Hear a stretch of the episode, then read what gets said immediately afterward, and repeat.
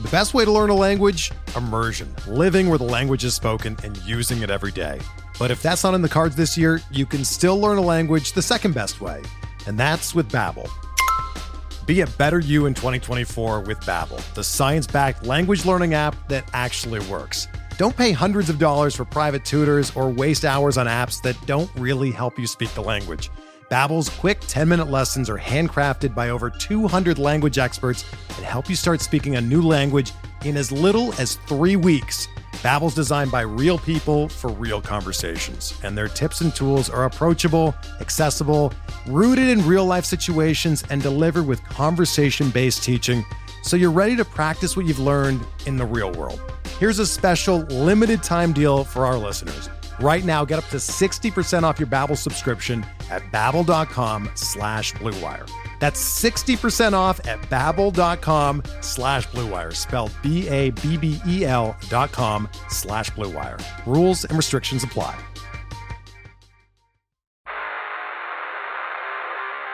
You don't want it. You don't need it, but you're going to get it anyway. The Kevin Sheehan Show. Here's Kevin. Podcast today brought to you by MyBookie at MyBookie.ag. If you use my promo code KevinDC, they're going to match your first deposit all the way up to $1,000. So if you deposit 1000 you'll get an extra 1000 You'll have 2,000 to bet with. We've got the NHL playoffs. Got a great NBA game tonight. I'm going to stay up and watch it. Warriors, Lakers. I don't know why it's at 10 o'clock Eastern. We're going to ask our first guest about that here momentarily. Uh, they've got everything, though, including all of the NFL futures odds. And if you want to, you know, play online craps or online blackjack, they've got a full fledged casino at MyBookie where weekly blackjack tournaments give you and your friends a crack at prize pools of up to $50,000. Go to mybookie.ag, sign up now, use my promo code KevinDC, get your first deposit matched up to $1,000. Again, KevinDC at mybookie.ag.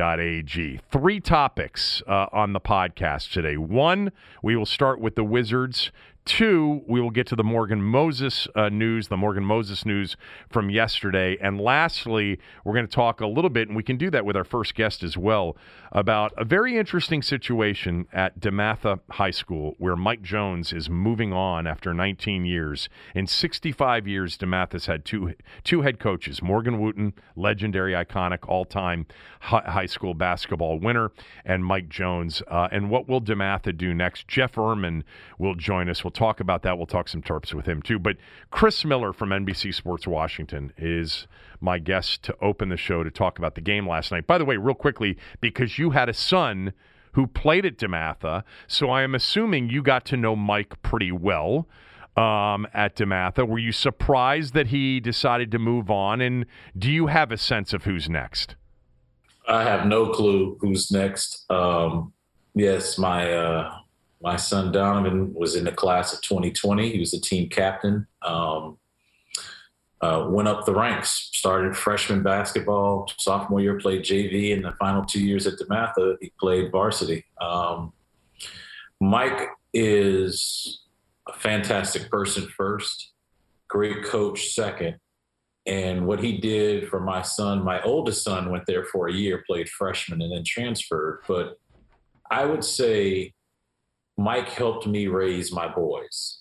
That's the kind of endorsement I want to give him on your podcast, Kevin. And what I mean by that is teenage boys have ups and downs, right? and Mike just a few. Stuck, just a few. And Mike was the type of coach where it wasn't just X's and O's.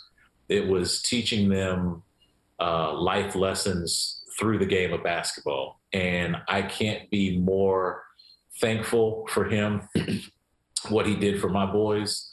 And he will always have a ringing endorsement for me. I was shocked that uh, he left because it's just like a legend replaced a legend. I said that to a friend of mine yesterday. Mike is a legend over there. Class of 91, won over 500 games, I think eight WCAC titles. DeMatha is a national brand. Let me give you a quick story, Kevin. My wife was out in LA couple years ago at LAX. she's walking to get, get on her plane, and she had had some DeMatha gear on, and a lady stopped her and said, "One DeMatha," and my wife was shocked. She was kind of like did a double take and was like, "What? I'm in LA. Who would know about this?" And she was like, "Yeah, my son graduated whatever year it was." And that just kind of tells you the scope of that school, right? That's little small school in Hyattsville, Maryland, has a national brand. I wish Mike the best. Great guy. Um, Virginia Tech got a really, really good coach.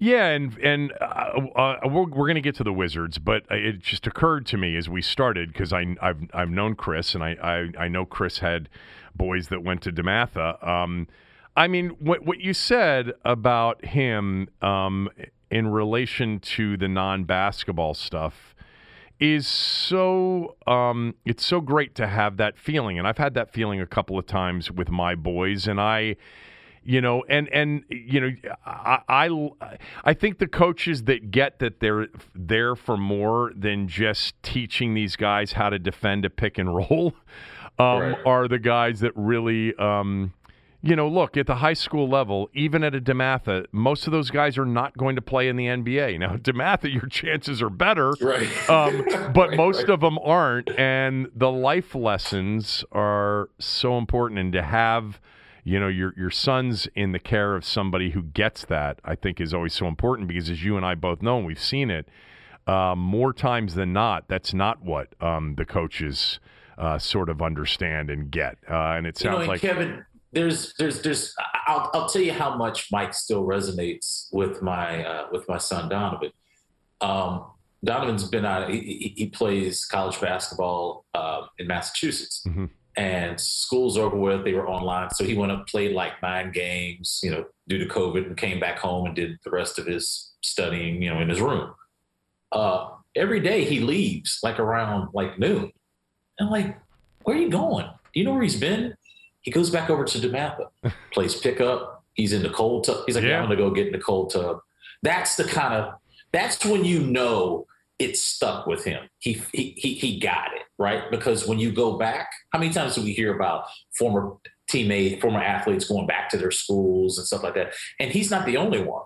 I mean, Earl Timberlake, Hunter Dickinson, all these guys have come back. They were his teammates, and that should tell you something about what that school represents. It when they say one DeMatha, they mean it over there. I mean, it is a brotherhood, and it's not just the football players or the basketball players or the, you know the band members. They all know each other right? And and and that was one of the main reasons why you know we sent our boys over there, and obviously a large part of it was I mean, come on, DeMatha basketball, Mike Jones, all of that, and, and, that's why I say it still resonates when you could be a 19, 20, 21 year old, 30 year old, and keep going back over to the school. It's well, not to mention the fact, uh, uh and we're we're going longer on this, and I promise we're going to get to the Wizards here because I know not everybody is into the local high school basketball conversation, but those that have been listening to me for a long time know how much I love talking about it. But the league that DeMath is in, um, you know, it, the the level of competition that the WCAC is and has been over the years. For those that don't understand it, this is the best top to bottom high school basketball conference in America, not in the city which it is by head and shoulders over number two, which is probably the IAC. Um, but it's head and shoulders over the IAC. It is the number one basketball conference, high school wise, in America with just phenomenal coaching. And it's always been that way. Um, and that's why the best players uh, in the area end up being there. All right, um, let's talk about last night. Uh, I'll give you the first swing at it, and then I'll follow up. Um, but they got absolutely torched in the second half. Uh, Jayson Tatum goes for 50, 118, 100 losers in Boston. Never really had much of a chance after the first few minutes of the third quarter when Boston jumped out to a 70. They had a 17 to two run uh, to, to turn a two point deficit into a 13 point lead. They get another chance Thursday night at home against Indiana. And I'm just going to say it up front I actually like their chances to win that game and snag the eight seed and face Philadelphia.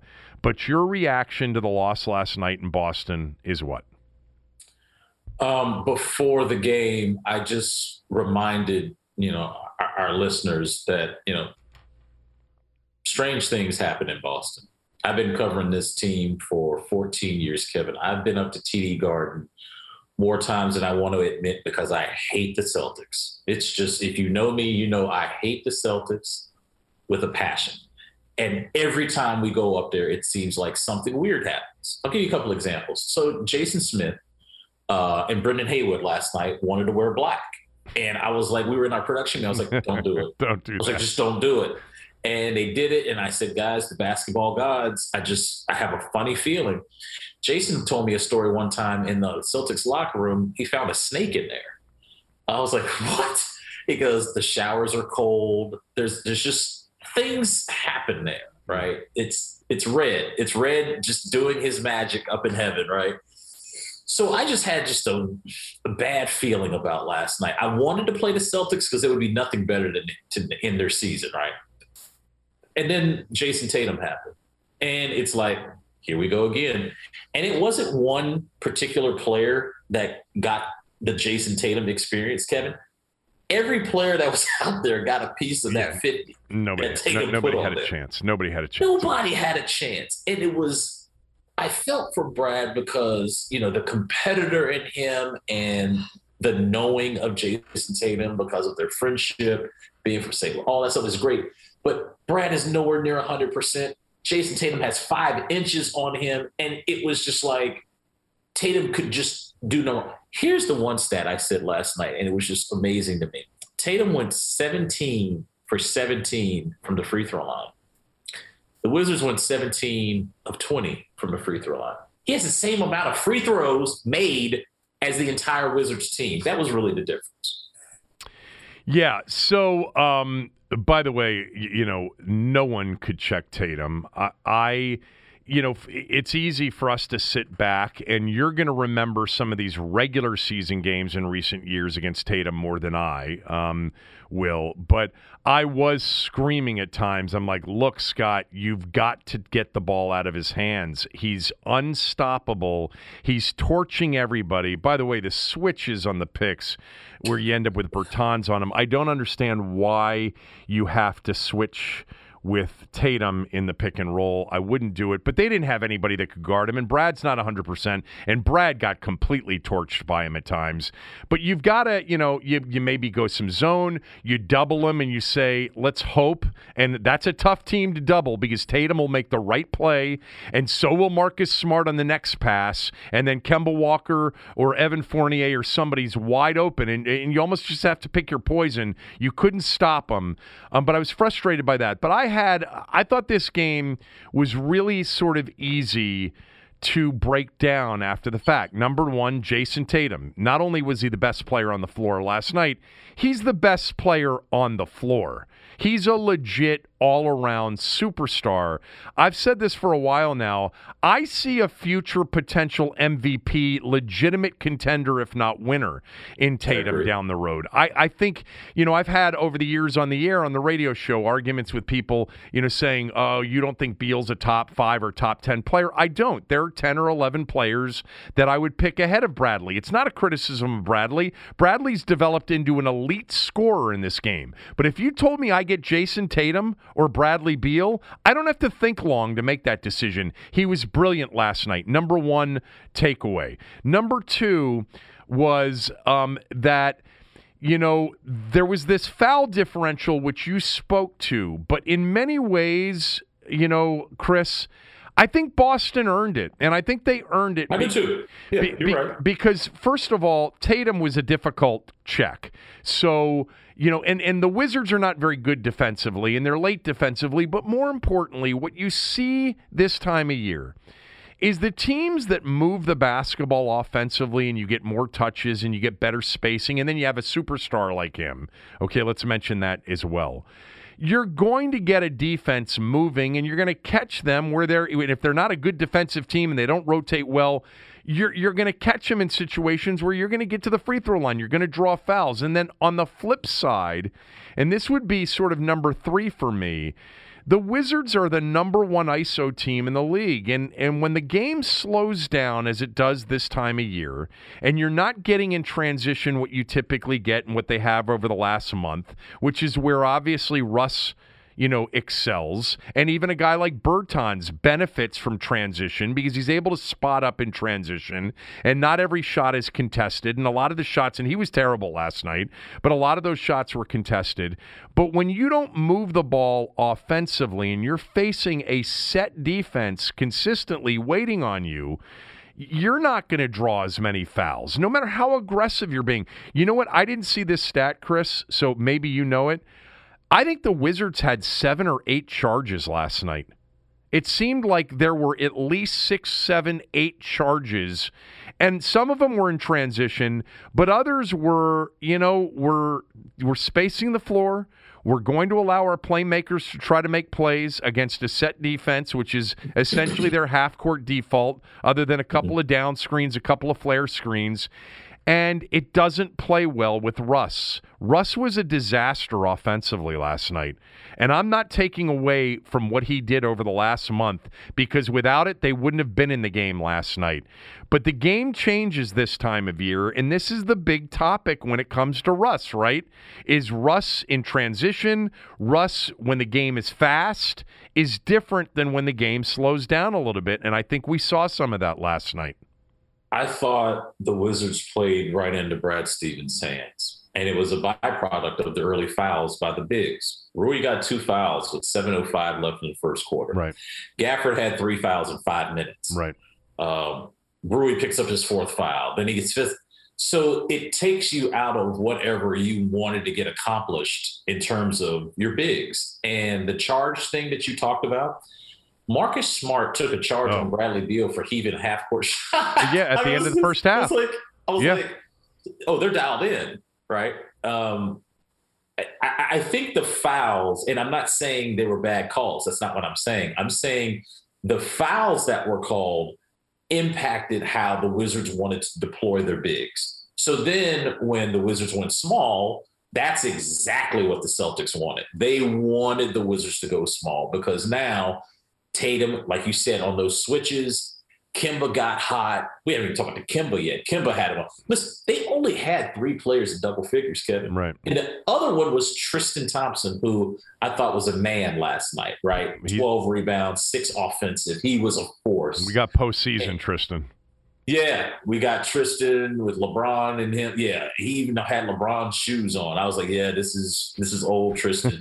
but really, nobody else on the Celtics bench did anything. And the Wizards actually outscored them 45 to 20 in bench points.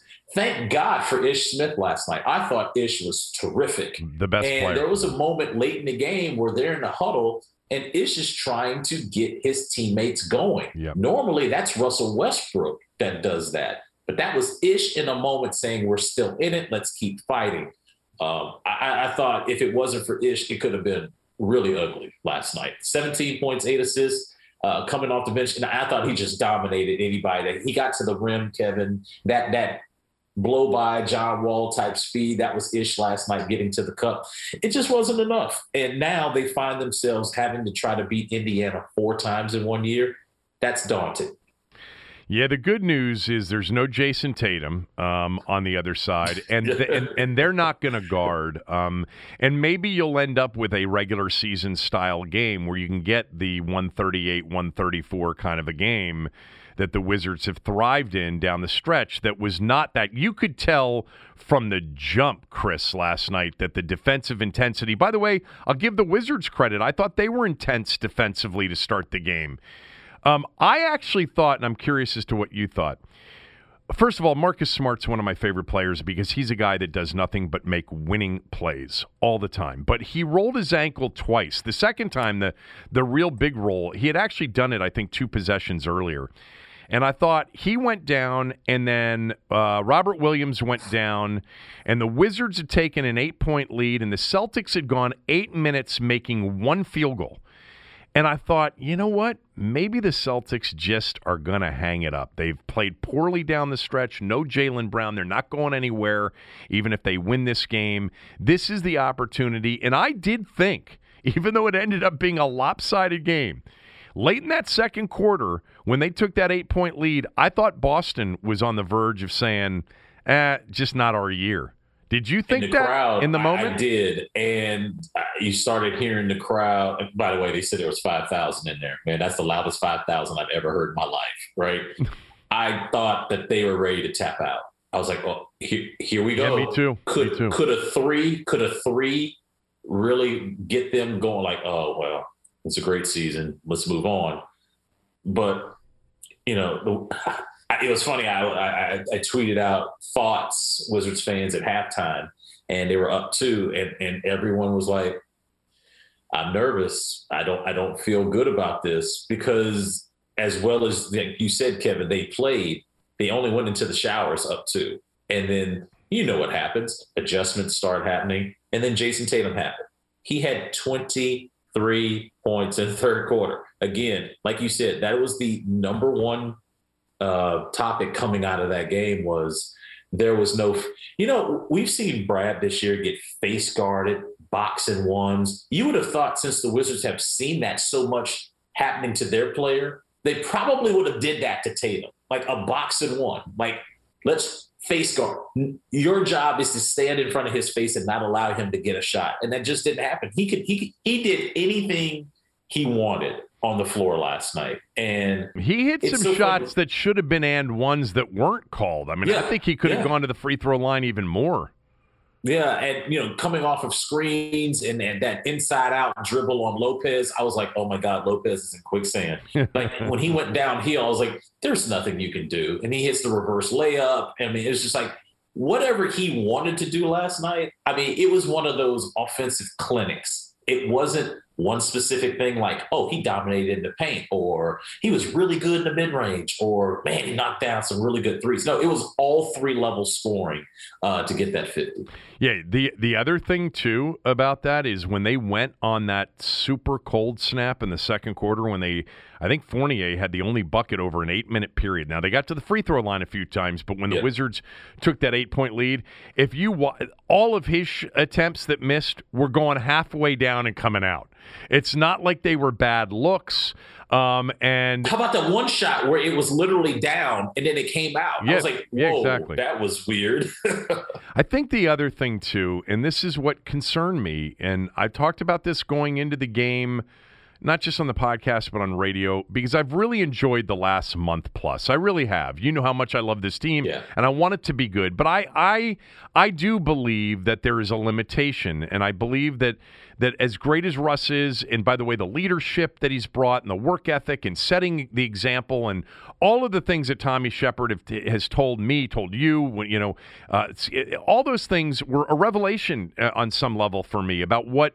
Uh, an example setter, what a leader he was. And without that, they're not here. I understand that. But I've also watched every single game of his postseason career because I've always been a big fan.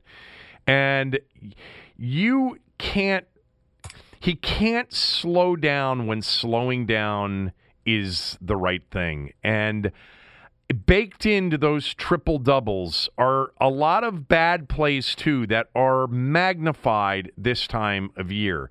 And last night they had 15 turnovers in the game. That's not like a ridiculously high amount, but it's too many and they happened in times where look, I think there were like another 4 or 5 near turnovers that were somehow balls rolling around that were picked up and thrown in. I think Bertans had one. I think the one shot he made, the ball was rolling around and he sort of picked it up and threw in a little jump hook. Um, you can't turn the ball over 15 times in a game like this and take the shots that they took. And by the way, he missed shots badly, like badly. He missed shots. And they were three for 21, but a lot of those misses were contested. I would say that Bertans, he was 0 for 7 and 1 for 8, and he was terrible on defense. But I would say, unlike most nights when he's been off, last night it was defensive forced most of the night. They were all contested. Um, a lot of them were anyway. But it comes down to this Russell Westbrook conversation. It's a very it's a very nuanced conversation and it's it's sort of complex because there's so much good and yet we know what over the last 5 years the playoff performances have been and I think we saw that last night. I think it's fair because he is such a force and a force of nature. I mean, he's just competes so hard. And like you said, he just he's so fast with the ball. And when you get into a situation where you have to slow down and you have to be methodical in your half court sets, that's when turnovers happen. The Wizards lost by 18 points last night, Kevin. Off of those turnovers, the Celtics converted 20 points. Yeah. So that tells you everything you need to know. Like limit your turnovers. Don't let them get points off of it. You lost by 18, but you gave up 20 points to the C's off of your turnovers. And I think slowing it down is a great point. It is very nuanced. And unless you have watched Russell in the playoffs to see this, um, it is a thing. So I'm curious to know what happens Thursday night. I mean, are, are we asking an old dog to learn a new trick? I don't know. At this point of his career, can he slow it down? Do you really want him to slow it down? Yes, you want him to slow it down in certain instances, but yeah, we're not here if it wasn't for him. I mean, it's just point blank, period. No, the Wizards are not playing basketball this late in the season if it wasn't for him. If, if this guy wasn't on the team, look, the trade now, I think everyone can admit that the Wizards won it because John got shut down. Uh, he was really in and out of the lineup, injured. Russell, once he got healthy, just went on this this run. Uh, breaking Oscar's record is awesome, right? Uh, but I, you, you hit you hit on something, and, and it's a talking point that I think I want to touch on. You know, tomorrow also is, can you slow Russ down enough where the turnovers are not an issue? But it wasn't just him. Yes, he's the leader. He's the, he was the guy last night. Like he was just off, and yet Kevin, twenty points, fourteen rebounds. It's I know. Like, well, it's, it's like you look at his stat line and you go, yeah, he was off, but he still impacts the game. Yeah, but it's it, it's not. It's the turnovers that are also just a result of overall decision making. Um, issues when the game slows down. I don't think he can slow down. I think you have, first of all, you've got to get stops. You've got to get out in transition. You can't settle for the ball going through the net and then walking it up the court. Um, you've got to, you know, the, part of it, and I've, I used to say this about Oklahoma City. Part of it I never thought was Russ's fault because there was no real movement. You know, there's a lot of ISO even back then, whether it was with Durant or whether it was with George or or Oladipo or any of them. You know, even under Billy Donovan, same thing you know and but i don't know that he's capable of playing with a lot of structure and i think maybe the coaches would tell us that that this is you know what he is is he is a tornado of compete of energy and it's going to lead to 45 to 48 wins a year and next year if he's healthy and they're healthy they're going to win 45 to 48 and they're going to be the 4 seed or the 5 seed but when you get to the most critical portion of the year which is now there's there's going to be a limitation. There's going to be limits. And you know, one of the things that would be nice is if you know Hachimura had played more in the second half. I don't know why the three fouls at halftime, because he's the one guy I thought maybe he can guard Tatum. You know, he's long. He's got you know he he moves his feet better. But whatever. The, the, there's one last thing that I wanted to mention to you because it's yeah. maddening to me. I I just because Brad has turned himself into an elite elite NBA scorer. Whether or not he's one of the top 10 or 12 players all around is debatable. What isn't debatable is he's a top 3 to 5 elite scorer in this league now. He's got to stop complaining after every single missed shot or made shot. Last night, there were multiple times he didn't get back on defense. And Russ does the same thing. It's maddening to watch because Brad, to me, over the years, has been a great competitor. He's been a clutch performer for them in the postseason. And I'm, I'm talking about the postseasons with John when we were thinking that, wow, this team, you know, is good and it's, you know, and it's getting better. And these guys haven't even reached their prime yet. But he has gotten it in his mind that he deserves LeBron calls on every single shot attempt. And you know what, Chris? He's wrong on like 80% of them. He's right on some I, of them, but most of them he's wrong on. I think it's a league problem, to be I, real honest. okay, I, it, that's it, fair. It, it is something that I see every night, and I'm just like, come on, come on, guys. I mean, like, it, it, it's like in football where they say there's holding on every play. Like you feel like you get fouled on every play that's out there. And I get it. Some of it, Kevin, we must admit, is gamesmanship. Okay, I didn't get that call, but I'm going to bring it to the officials. You know, I want them to understand that I got fouled. So hopefully the next time I get that call, coaches do that. It's it's the game within the game. But at some point, you have to lock in and just say, look, I got fouled, whatever. I because like you said, if you're sitting there complaining and the other team is running the ball down your team's back and they're getting easy layups, that thing could have been avoided.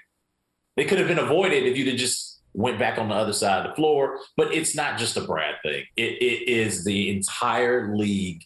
And I don't know what the perfect balance is. You know, you can't argue balls and strikes in baseball, right? It's very defined.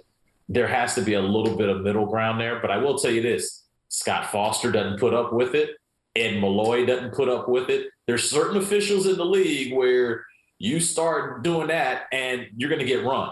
You're going to you're going to get teed up. And Scott Foster last night uh, is one of those guys that doesn't put up with that. Silver Spring, Maryland native. Yes, by the way, Scott Foster. Yeah. A lot, lot, lot of people listening to this podcast know Scott, know Scott's brother, and everybody else in town um, that knows Scott. Hey, um, I I think you're right about that. I think it is a league problem. Um, but specific to Brad, what really infuriates me is I think sometimes he lets it impact his defense. And I thought he did last night. There were multiple occasions where he was late getting back, lost Walker on one particular uh, three, got late to a to a, a, defensive set, and this team is struggling enough on defense uh, defensively. You got to get back.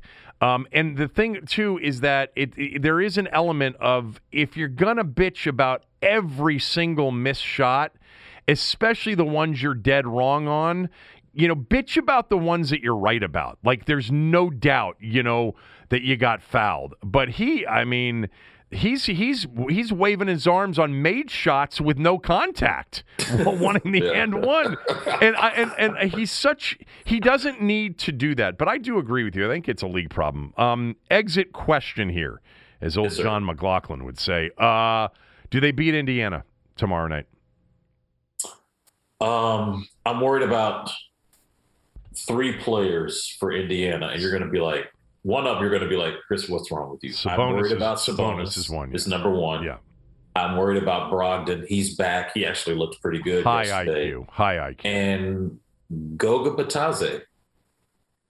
I am worried about him. They have two guys in Sabonis and Bitadze that double digit rebounds, tough. Bitadze can stretch you out, shoot threes. Sabonis is just, I like Indiana better without Miles Turner. As crazy as that sounds, I like Sabonis at the five. I don't really like how they play with each other when Sabonis is at the four and Turner's at the five. I like Sabonis because the spacing it opens it up more. Uh, Doug, you know, Dougie McBuckets was really good yesterday. Listen, they yeah. absolutely see Kevin. This is what I keep telling people about the NBA. You don't win with young people. Charlotte yesterday, in a game that they had to have, gave up 144 because their young people were not ready yet. LaMelo Ball is rookie of the year, had a great year. He was terrible yesterday. Miles Bridges was pretty good, but the rest of the young guys, look, you don't win in this league when you've got those many young players, and Indiana took advantage of it. Now, tomorrow, um, it's win or go home time. I'm curious to see what the disposition of this team is. But again, Brad is not 100% Kevin.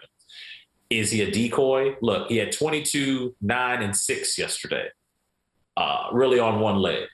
But he's going to have to be real special to keep this season going. And oh, by the way, Kevin, um, the consolation prize for winning tomorrow is you go get the get the Philadelphia 76ers, who I think is going to represent the East in the finals, and Joel Embiid is going to be a difficult cover. I'm glad we've got four sitters because or three sitters because you're going to need all of them against Embiid. Let's get through. I really want them to win tomorrow night. I want to see a best of seven. You know what? It uh, look selfishly.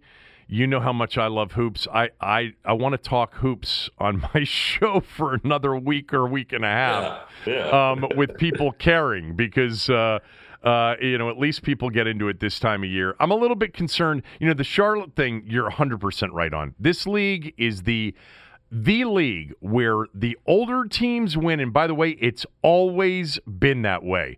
You always. know, they are physically yep. mature men who know how to play the game, who understand it at this time of year, and those are the teams that always win. Charlotte, I was worried about because Charlotte plays a ton, ton of zone. And when you are an ISO team primarily against a zone and the ball doesn't move, I think that's one of the reasons they've had issues with Charlotte, um, you know, this year. And I thought that it was one of the reasons they had issues through three quarters uh, on Sunday. Um, thank God for Ish Smith in that game. He, he was the spark in that game as well.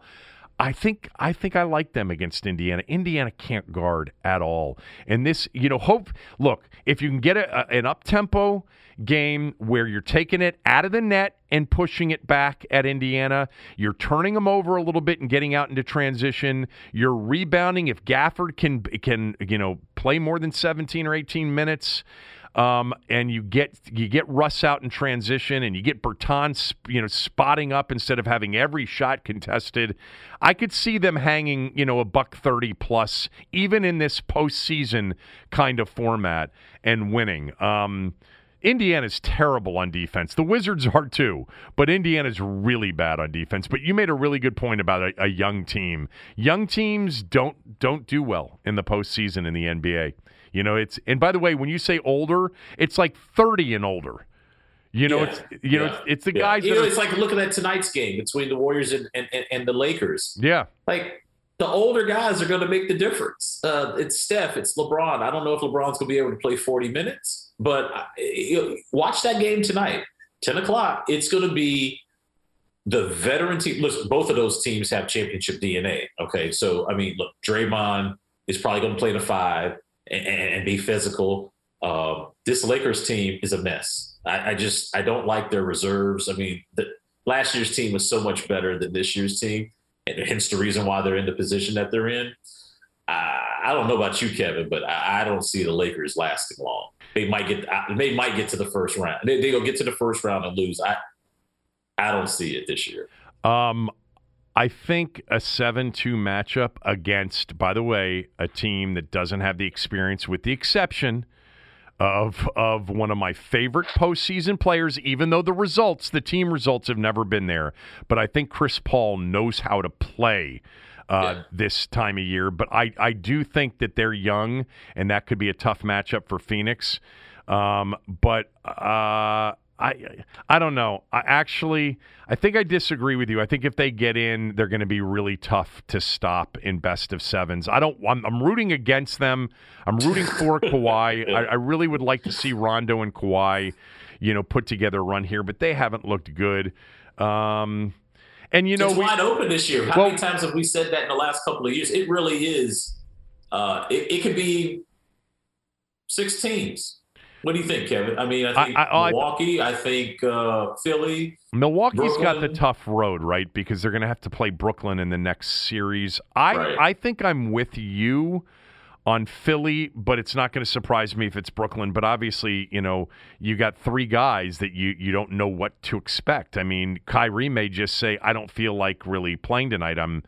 I'm much more concerned with what's going on over in Gaza, and he may decide. By the way, do you know play. what their nickname is? Do you know what the team nickname is? What? I call them Run DNP. Run the DNP D- stands for did not play. Yeah, did not play. All right, Run DNP. Yeah, um, you know it's tricky it's tricky. It's tricky. Uh, see what you did there. But but uh, but but Brooklyn certainly with those three players. But God, man, like the 76ers, you know what's going to be interesting about the 76ers is to watch a team that's basically I'm not saying they're anti-analytics, but they've got a big, they go through their big to see if if they can you know, shoot fewer threes than than a lot of teams. And and by the way, Milwaukee with it with a Giannis, I don't know. I, you're right. It's more wide open. Um, I think the West is really interesting. I'm rooting for one team other than my team, and that would be for the Clippers because I Me love too. Leonard. Me too. And I Me know too. he's mercurial and he's often an issue with teammates and coaches and everything else. Nick Nurse, by the way, um, I had Ryan Russillo, who's you know, was was Scott, one of was Scott's radio partner for seven years, and Uh-huh. Ryan's got a really successful podcast. And Ryan was on with me last week, and he had interviewed Nick Nurse, and Nick Nurse told some stories about Kawhi that had not been told before. During that finals, during that championship run, Kawhi was out during his normal rest, and the other team was making a big run. And Nurse came to him and said, "Hey, I, I want you to go back in now." And Kawhi just looked at him and said, "Nah, I need another minute." Like Kawhi basically does what Kawhi wants to do. Like he is his own guy and doesn't give a shit about what anybody else says. Um, there, there, that was a really uh, a really interesting interview because I, funny. by the way, I think Nick Nurse is a really good coach. I did too. I did too. And you know, it came through the mud, man. Yeah. I mean, you know, nothing was given to him. He went and earned it. You know, I, I talked to him in Vegas uh, this summer after they won it, and you know, my first TV job out of college was in Cedar Rapids, Iowa, and he's from Iowa. We just got a conversation going about Iowa, and I was like, man, it's really cool that you know where you came from and you know grinded to get here. And he's just a really cool dude. The only thing that was really funny, Kevin, was he had a NN uh, hat on. You know, Nick Nurse. You know, he had, his own. I think he has his own clothing line. I was like, that's pretty cool. You got your initials on your hat. He just started Seriously? laughing. yeah. Yeah. Uh, that's that's pretty great. cool. By the way, one last thing. The the NBA really fucked up tonight because Warriors Lakers should be a nine o'clock tip at the latest. This would have been the highest rated television game until the NBA Finals, and they're starting it at 10 o'clock. And I understand, you know, it's 7 o'clock West Coast time, but when we get to the Western Conference Finals, if the Lakers were playing the Warriors in the Western Conference Finals, this game wouldn't be starting at 10 o'clock. And that's what this play-in tournament is. It's made for TV. Yeah, Right? and this they- is the reason why we're doing this. Well yeah, yeah, yeah. yeah. They've got a lot of make goods from last year. Right. So they, they, they came up with this play-in tournament. By the way, I I'm a like fan it. of it. I'm a fan of it, but I wish they would have done it next year because the problem with this year though is is you've put so many games. Remember, remember, Kevin, we were playing either every day or every other day.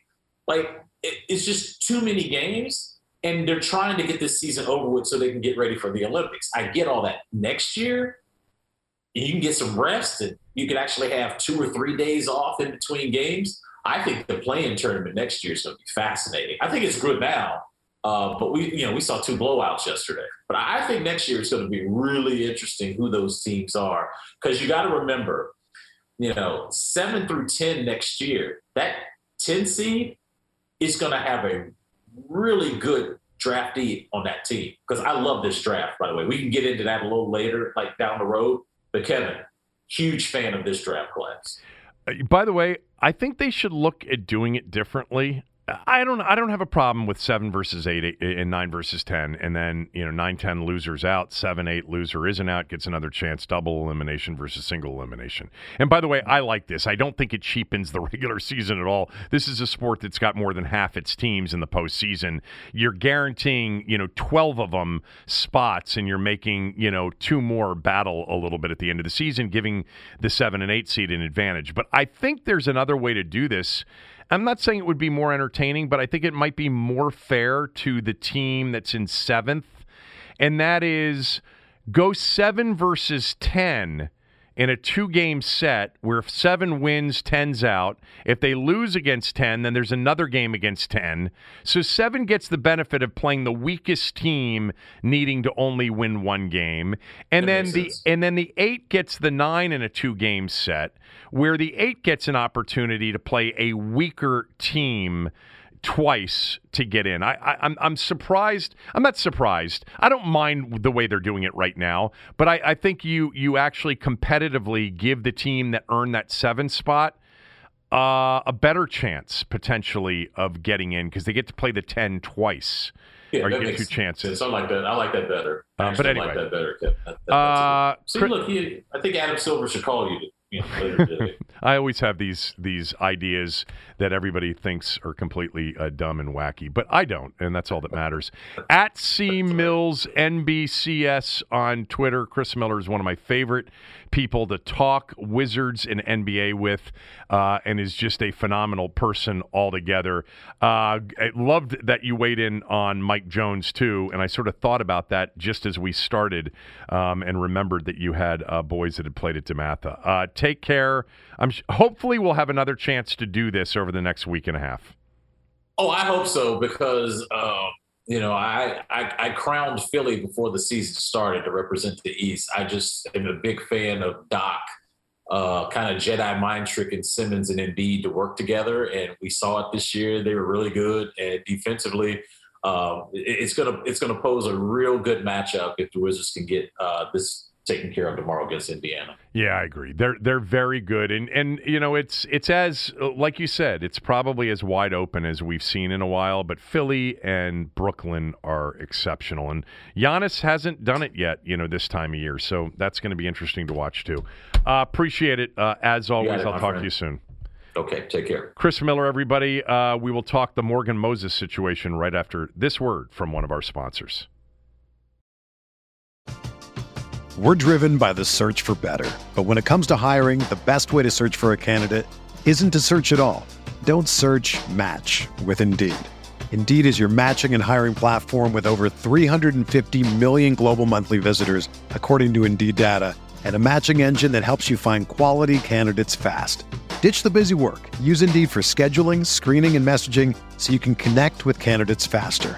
Leveraging over 140 million qualifications and preferences every day, Indeed's matching engine is constantly learning from your preferences, so the more you use Indeed, the better it gets.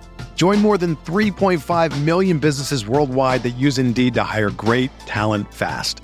And listeners of this show will get a $75 sponsored job credit to get your jobs more visibility at Indeed.com slash BlueWire.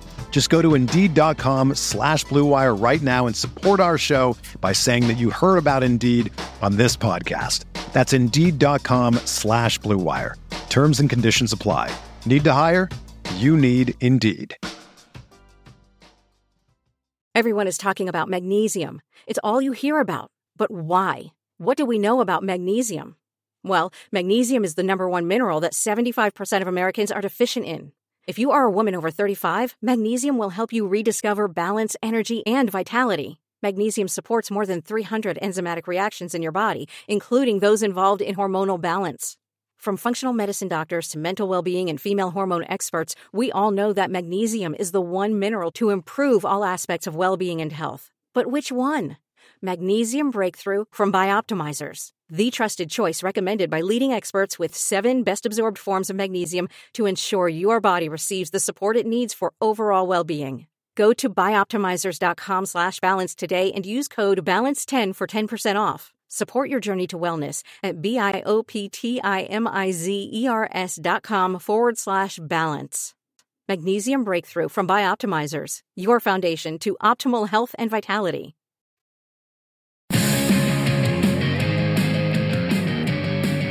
So, yesterday after the show, the Morgan Moses news broke. Ian Rapoport uh, had it first. He wrote, the, tweeted, the Washington football team is likely moving on from longtime starting offensive tackle Morgan Moses, giving Moses the ability to seek a trade.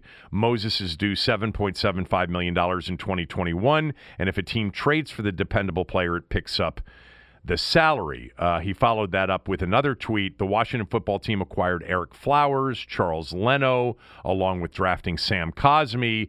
That trickled down to Moses, who may be released if he can't be traded. He started 16 games a year since 2015. The beat uh, reporters um, all followed up on Ian Rapoport's breaking news on Morgan Moses with sources confirming this to be true.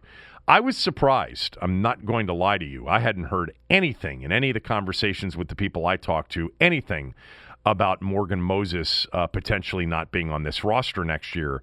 Uh, obviously, they have added a ton of offensive linemen in this offseason. You know, they drafted Sam Cosmi in the second round, right? That's not a fourth round selection or a fifth round selection. Second rounders are supposed to start, and he's a tackle.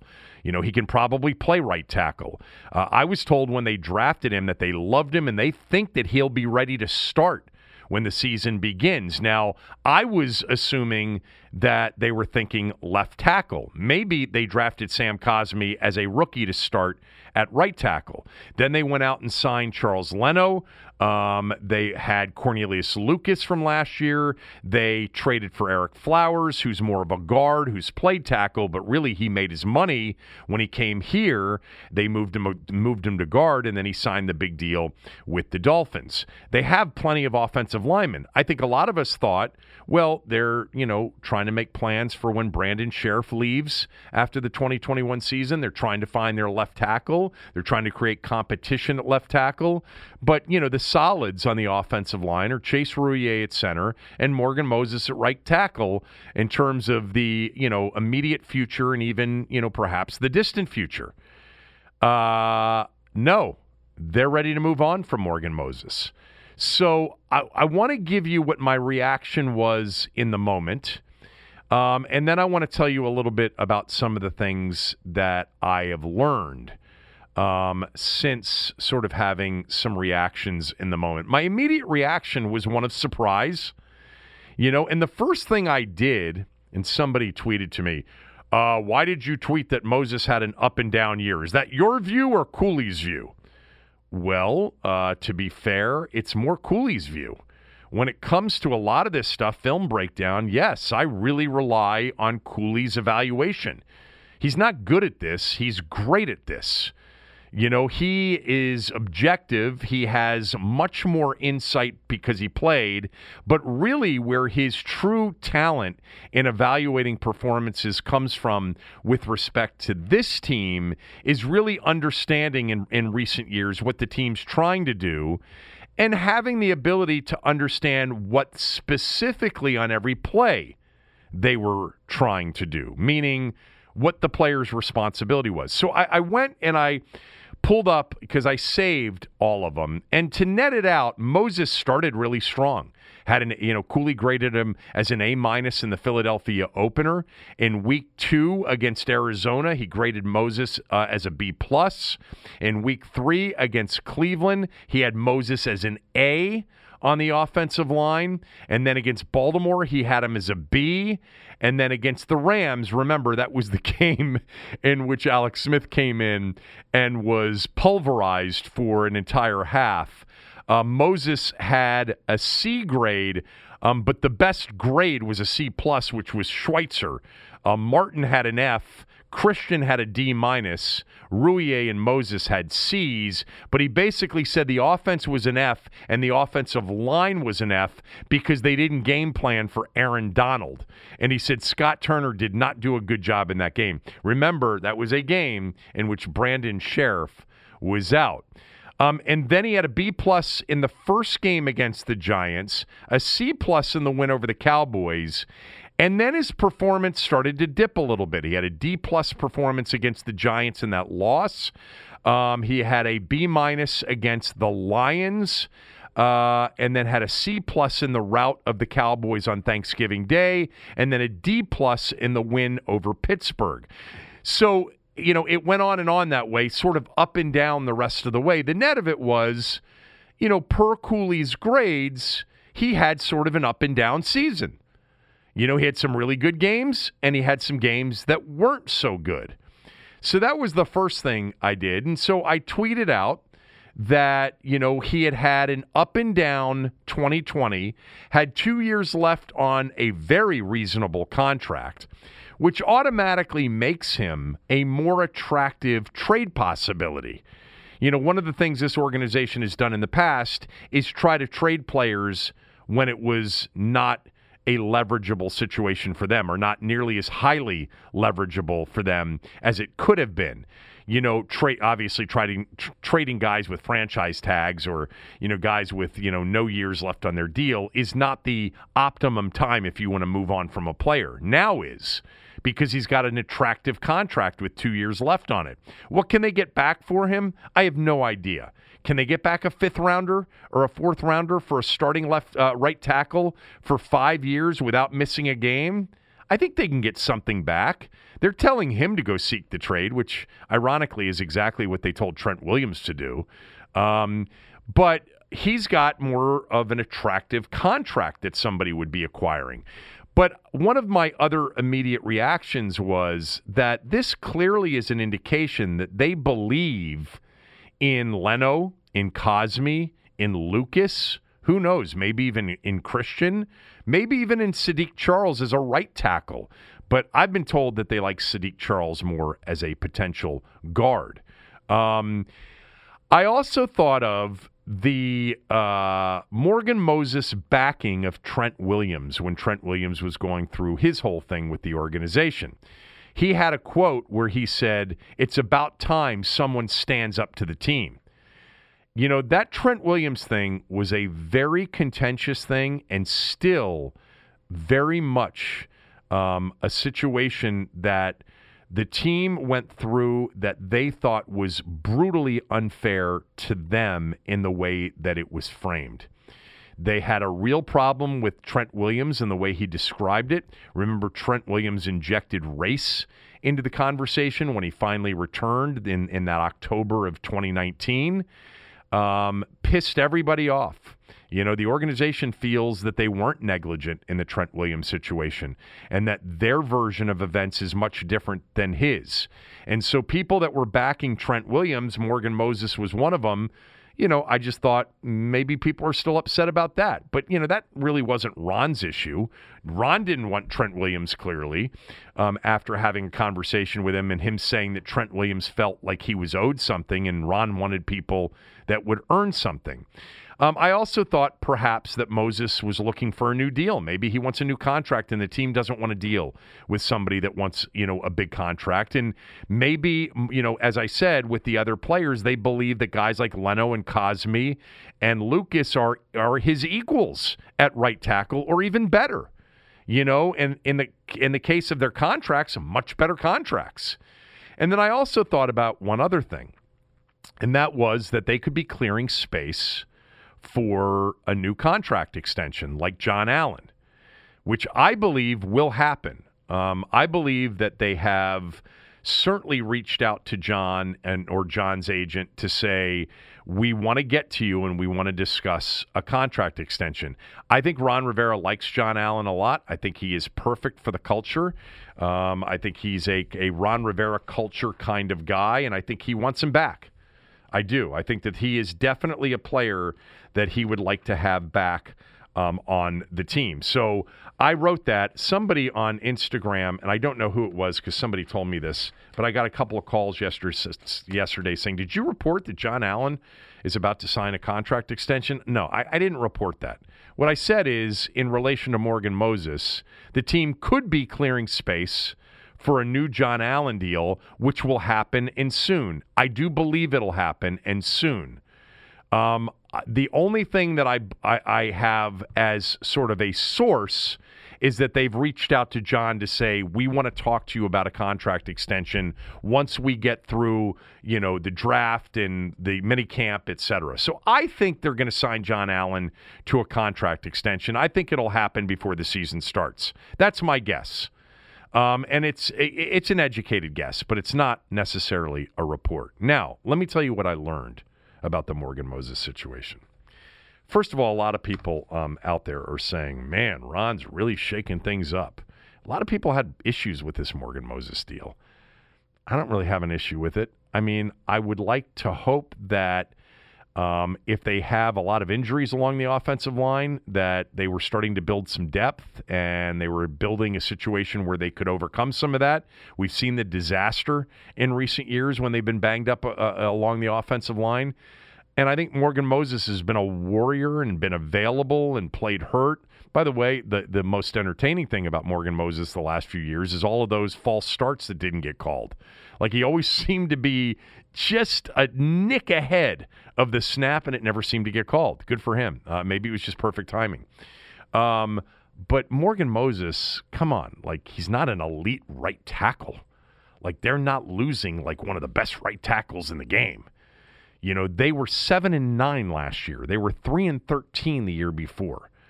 Like there should be a lot of roster changing going on. And I've I heard a lot of people that were upset about Morgan Moses and a lot of people upset with sort of the impression they have that Ron Rivera he's moving on, man, from the guys that were here before he got here. He is, I mean, look at the list of players Trent Williams and Dwayne Haskins and, you know, um, Adrian Peterson and Ryan Kerrigan and Quinton Dunbar and, you know, Eric's, uh, you know, uh, Nick Sundberg, and then people in the front office like Eric Schaffer and Kyle Smith and many other people. There was a mass firing of a lot of people in the organization um, late last week and over the weekend, including Miss BJ. For those of you who don't know who Miss BJ is, she has been at the front desk at Redskins Park for 30 plus years and has been truly one of the, the most pleasant people in that organization because you could count the number of pleasant people on one hand. And she was just first rate as a person, as a first face when you walked into the building. Um, she knew everybody. She was just a pleasant person. I can tell you a lot of people, especially former people, are upset about that. But Ron's cleaning house. I don't have any problem with Ron cleaning house. He's taken over a terrible organization with a lot of terrible people in it, by the way. Miss, B, Miss BJ not being one of them. I, I don't give a shit about all that. You know, for those of you that say, Sheehan, you're always so bought in to Ron Rivera as if he's Bill Belichick. No, I've never said that. He's not Bill Belichick. He's not Andy Reid in terms of the coaches of today, but he's a good coach. You know, he's in the top half of the league of coaches. He did pretty well at Carolina. And you can talk about all the losing seasons. I'll tell you, you know, I could go back and tell you in terms of those seasons, Ron Rivera basically had four playoff seasons in eight seasons as a head coach. That last season, he was fired during the season, but Rivera made the playoffs four times, three times as a division champion in eight years. So every other year he was going to the playoffs. The first year he inherited a 2 and 14 team with a rookie quarterback went 6 and 10. Then he went 7 and 9. Then he won 3 straight division titles, went 6 and 10 with a banged up quarterback, went 11 and 5 and, and got to the postseason and finished 7 and 9 in his last full season with a banged up quarterback. I think he's a good coach. You all know what I feel. I think they outkicked their coverage when they hired him. I think he's a disciplinarian. I think his teams are tough. I think they're typically well coached on defense specifically. And I think that, you know, given the state of the organization, they got about as good as they could get. Did they get Andy Reid or Bill Belichick? No. Okay, Sean Payton? No. And they were never going to get somebody like that. They could have done a lot worse. Now, it doesn't mean that I'm going to chalk up seven and nine to, huh, see, I told you so. I'm not saying that. You know, and I'm going to sit here and I'm going to contemplate the decisions he makes and certainly, you know, over a period of time coming up in the next year or two, we're going to be able to tell whether or not he's got a track record here of making good decisions. But, you know, when it comes to offensive line play in particular, this is one of those areas we don't have any idea. We just don't know when it comes to offensive line play. You know, this is an area, the offensive line, that most of us you know, just don't know. We're clueless about it. I know a lot of people like to get out there and they like to talk about PFF grades and they like to talk about what they saw and you know, you know, he was beat here, but you don't really know when it comes to offensive line, you know, uh, guys. I've got some friends out there that played football and have coached football that I rely on in addition to Cooley, my good friend Pat Murphy, who played at the D3 level and has coached forever. Scott Whittier, who played at Maryland, who's one of the best defensive coordinators and best coaches in the area right now. Um, there are guys that you know can tell me and have told me whether or not a guy on the interior you know line played well and whether or not the technique was good. I trust those guys more than anybody in the media or a lot of you that weigh in. And I have to on this trust Ron and trust you know John Matsko, the offensive line coach. You know, they they they evaluated Leno, they evaluated Cosmi, they know what Cornelius Lucas was, they know what Charles might be at guard or tackle, who knows. They know what Geron Christian was. I also like the fact that if they are convinced that they've got as good or better, that they're trying to move on from him now. I prefer that. Now, here's the one thing that I will tell you that I did talk to somebody, actually, talked to more than one person, who said the one thing Ron wants and the one Ron, thing that Ron is going to get whether it's people that were here under a previous administration or not. And remember, there are lots of players that are here that are going to continue to be here that weren't his choices. You know, Terry McLaurin, Cam Sims, Chase Roullier, uh, Payne, Allen, Ioannidis, Collins. How about the kicker, Hopkins? If he really wanted to move on from a previous administration's decision, he hasn't moved on from Hopkins yet, or Tress Way, who's, you know, maybe their best player. Moreland, Everett. These guys are sticking around. They're Ron Rivera guys, even though they're not Ron Rivera choices or picks. So it's not everybody that's getting purged. But here's what I've been told you got to be in on his vision. This is Ron's show. And there's a little bit more of dictator authoritarian than maybe he makes it out to be. And it's his culture. He's changing it to his culture. Be happy about the fact that right now he's being allowed to do that because it could be some young new coach, which was the only one willing to accept the job, with Dan continuing to be involved. Or another general manager of, of Dan's choosing that ends up, you know, having Dan, you know, eh, eh, being a Dan puppet. So be, be be happy with the fact that Ron appears to be very much in charge right now. But this is his show, and he wants people to buy in. He does not want to be questioned about how he and his staff are doing things. And Morgan Moses may have been one of those guys, bright guy, super bright guy, that, you know, didn't make it clear all the time that he was totally bought into everything they were doing. Look, I can tell you right now, Sam Mills, who's one of the D line coaches, a lot of players early in the season last year had major issues. And Ron was like, too bad. This is the way we do it. You either get in line or you can go. I know that there were guys like even John Allen and Matt Ioannidis that had major problems. A lot of the D line guys had a lot of problems with the way they were being taught, the techniques they were being, you know, coached to use. But it worked out, and hopefully it'll continue to work out, and the defense will continue to rise and become, you know, an elite defense. It was a good defense last year, massively improved, hopefully on the way to much better than that. But, you know, I think Morgan Moses is a bright guy who may have given off the vibe, maybe, that, you know, he's not, you know, he's not all in on the cult. I hate to call it a cult because it's not, but you know what I'm saying. There is a movement going on here, and Ron Rivera is in charge. And if he has any sense that you're not all bought in to not only him, but his staff, well, then if there are guys there that are as good as you are and cheaper than you are, maybe, that are bought in, you can go seek your own trade. Uh, one last thing on this. Um, I saw Ben Standig, uh, my good buddy Ben Standig, tweet this out, and it just made me laugh, and I totally agree with it. He tweeted out, let's talk about some of the WFT, Washington football team narratives and takes floating around this platform and elsewhere today. And the first one it's wild how many players Rivera has purged from the building.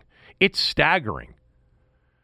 Uh, as Ben writes, the team went 3 and 13 the year before he arrived and zero winning seasons since 2016, and that winning season was 8 7 and 1. Why wouldn't anyone consider turning over the roster reasonable?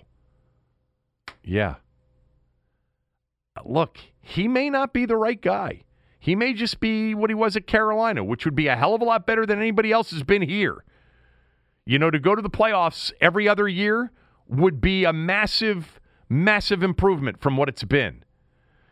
Uh, but he could also end up being a guy that goes seven and nine uh, last year, and we 17 games, five and 12 this year, and then maybe eight and nine the next year, and all of a sudden we're back to where we were with Dan's fingerprints all over it.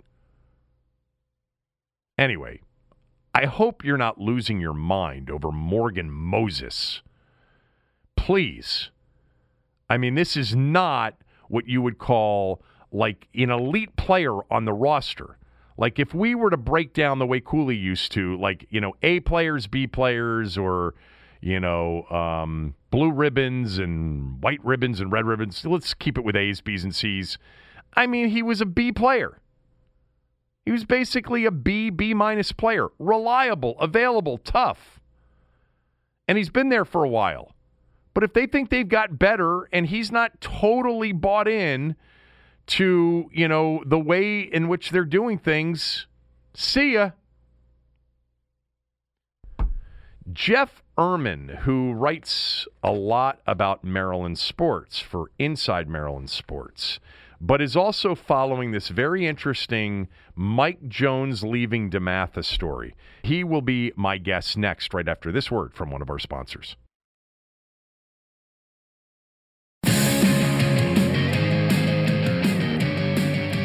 All right, let's uh, let's finish up the show today with my friend Jeff Ermann with InsideMarylandSports.com. Follow Jeff on Twitter at Jeff underscore Ermann.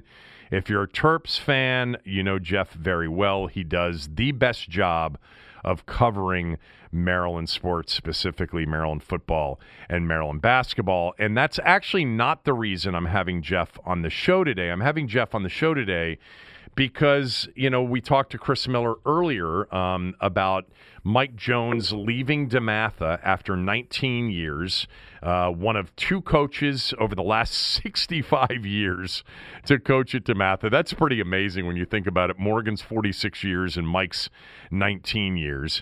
And I wanted to talk to Jeff about, you know, his thoughts on this because he's very involved in, in following it from a media perspective. The, the, you know, not only Maryland but but the high school scene here, and there is a tie to Maryland, and it is the lack of DeMatha players in recent years that have come to College Park. But before we get to that, I do want to just ask you real quickly. On Wiggins, Ayala, and Morsell, where are we on those three players returning or not returning? Yeah, Kevin, that's the million dollar question, isn't it? It's um they I mean they've got a while to decide first off. They've got until mid July. I think you know, still I don't think a lot has changed. I think still Darryl Morsell is is likely to go ahead and begin his pro career wherever that might be. Although it was interesting, there was a list of uh, seniors who had declared for the NBA draft so far that came out yesterday, and he wasn't on it. So I'm doing a little digging on that. That's an interesting little side story, but I, it, all along I've been told it's highly unlikely. And Mark Turgeon actually came out and said he thought uh, it was highly unlikely that Morsell would return to college. Uh, Wiggins is still, I think, the most likely to leave, somewhere in that 65 to 35 maybe percentage ratio, you know, toward leaving. Still could come back. I know his parents are very big on education. They'd like to see him get his degree.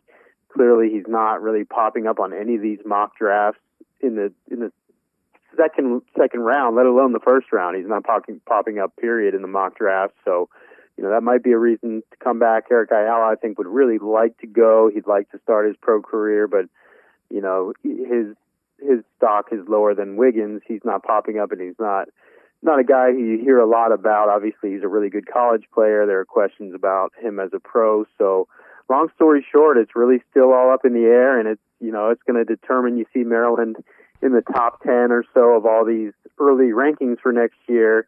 And it's going to determine whether, you know, if you get one of those guys back even, then maybe you are inside the top 10. If you lose all three, then the prospects really diminish. So that's going to determine a lot of the expectations for next year. I want to make sure I heard you clearly on Wiggins. You think it's 55 Mm-hmm. 45 that he doesn't come back, like 55% chance he doesn't say, come back. I would say more like 65 35 that he leaves. Oh, yeah, in favor of 60, him leaving. 65 I think 35. I'm sorry. So exactly. I mean, it's but but he's not 68 32, you know. but but he would have to be uh, unless he's willing to start his career overseas, right? Um, Yeah. he'd have to have a herder like NBA draft camp where he blows up to make it into the first round. To make it in the first round, yes, that that's unlikely. But if you have some strong workouts, you can still go in the second round and have a team give you a two-way deal. They're a lot more proactive right now about putting guys in the G League and bringing them up quickly. You're seeing it on teams everywhere. You know, guys you didn't expect to be, who, who in previous years wouldn't have been playing or would have been overseas immediately, are getting call-ups, kind of like you know baseball, minor league baseball style farm system. It's become more like that, but.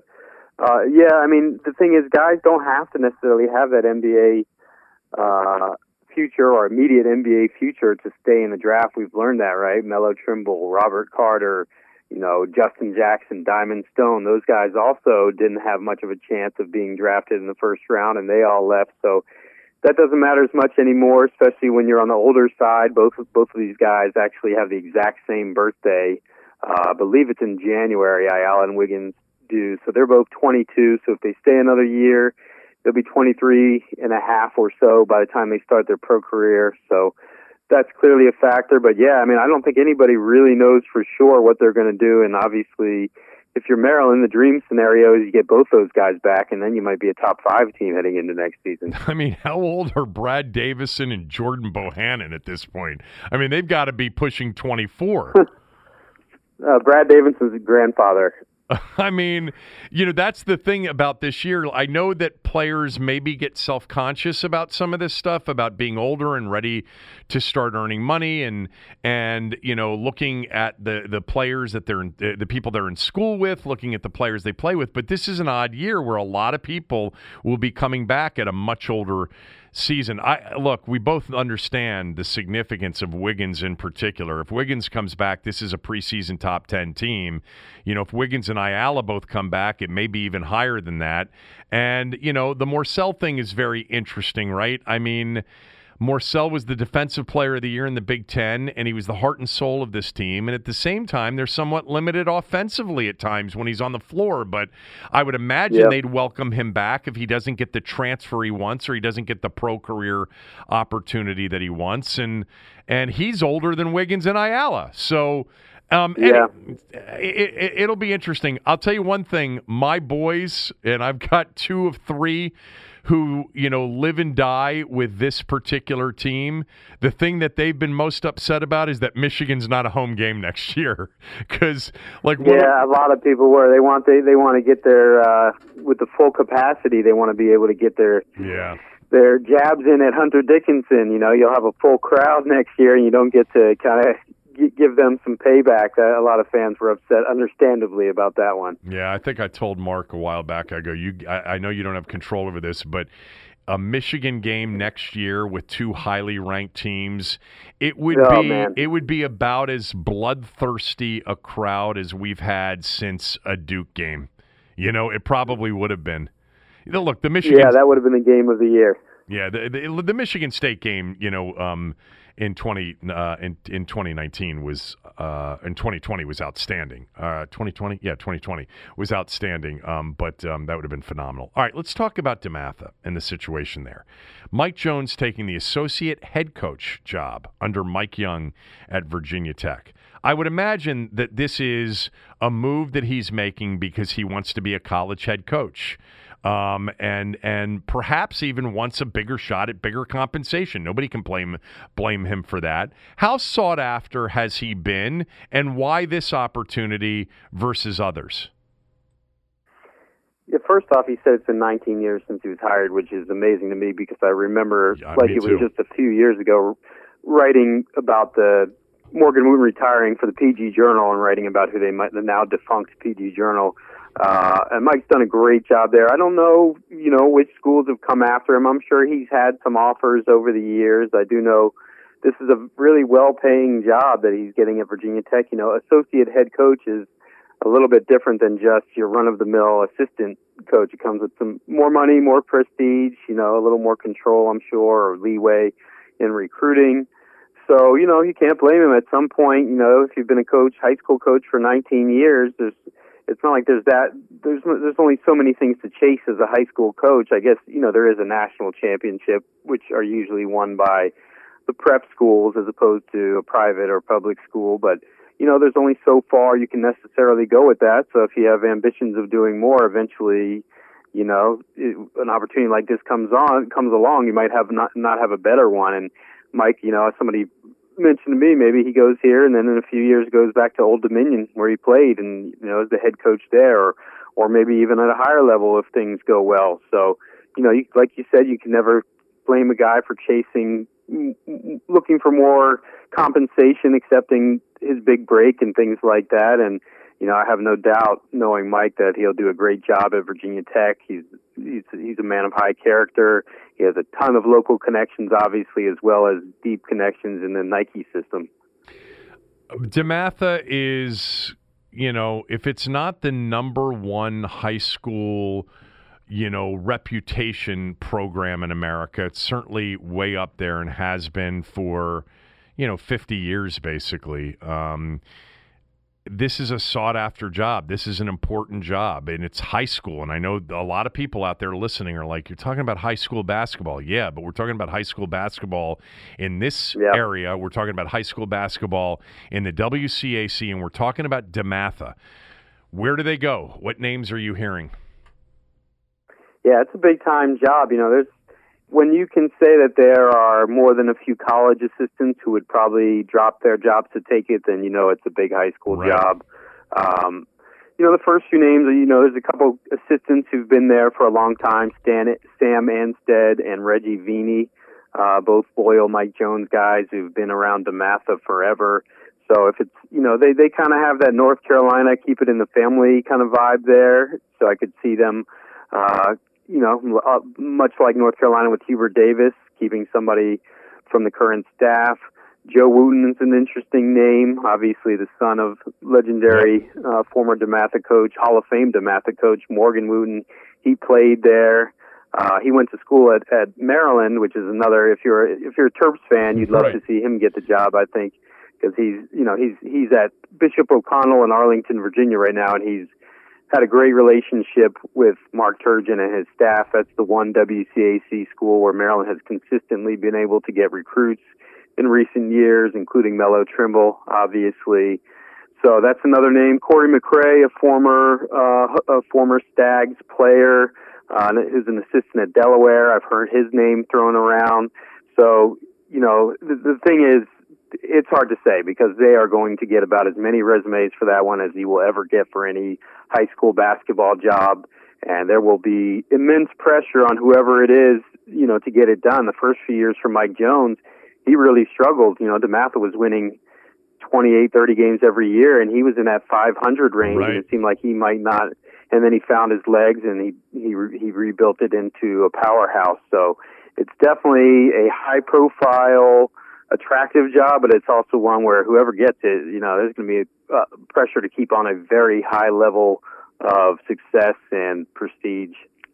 Yeah, um, uh, it's it's such a big job. By the way, was Dave Neal, who was one of my favorite players there for a couple of years, was he? He was O'Connell, wasn't he? Yeah, he was O'Connell. Yep. Yeah, so they've really some uh, really good teams they had with Marcus Ginyard, who ended yeah. up in North Carolina, and uh, Brian Johnson. Those were both under under Joe Wootten. Yeah. Um, so that leads to this final question for Jeff Ermann. Um, you mentioned, you know, Morgan's son, uh, Joe. Joe's been at, at, at, O'Connell for a long time now. If he were to go back to DeMatha, presumably Maryland would have a better relationship with DeMatha. Two part question. Why haven't the Why hasn't Maryland recruited well at DeMatha over the last many years? Travis Garrison, I think, correct me if I'm wrong, was the last DeMatha player to sign with Maryland.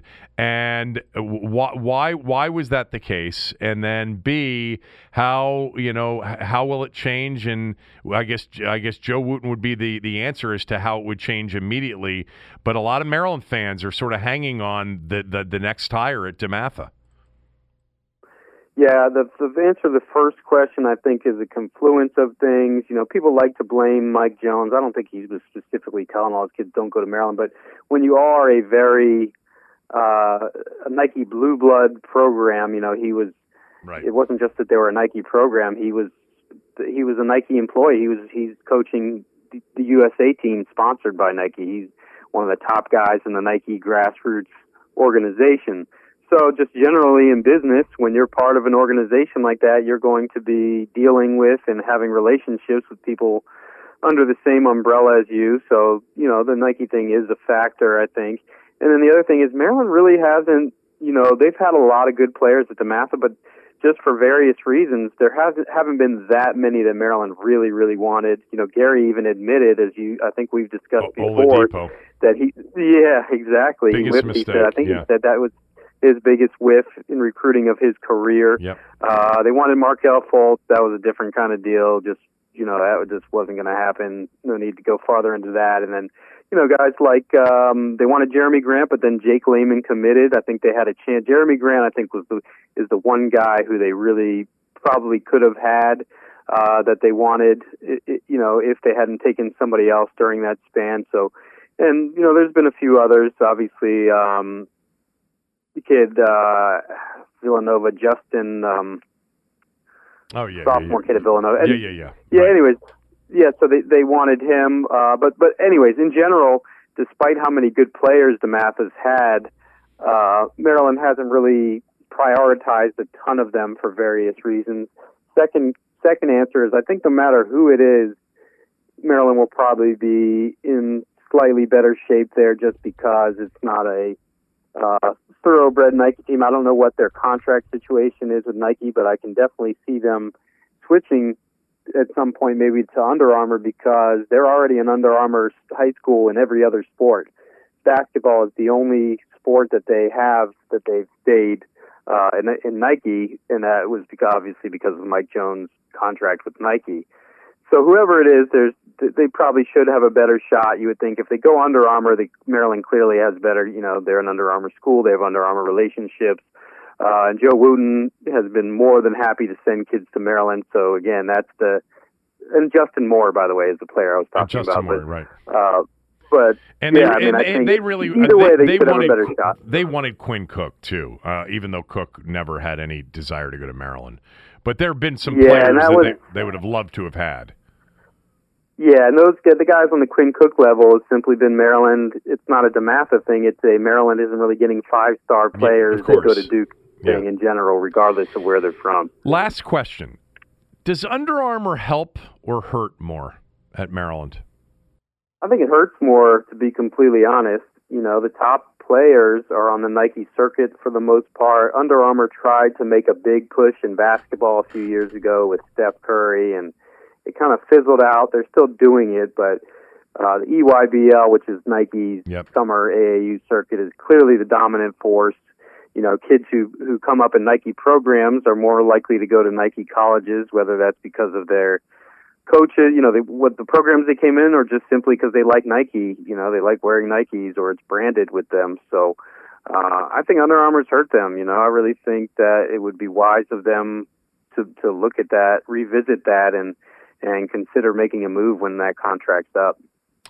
Jeff, thanks uh, as always. We'll obviously have a chance to talk as we approach football season um, and see where Maryland stacks up in the Big Ten uh, East uh, Yes, against sir. all of those teams. But uh, I appreciate the time as always. Thanks, Kevin. Good talking with you. Jeff underscore Ermann on Twitter. Back tomorrow with Tommy.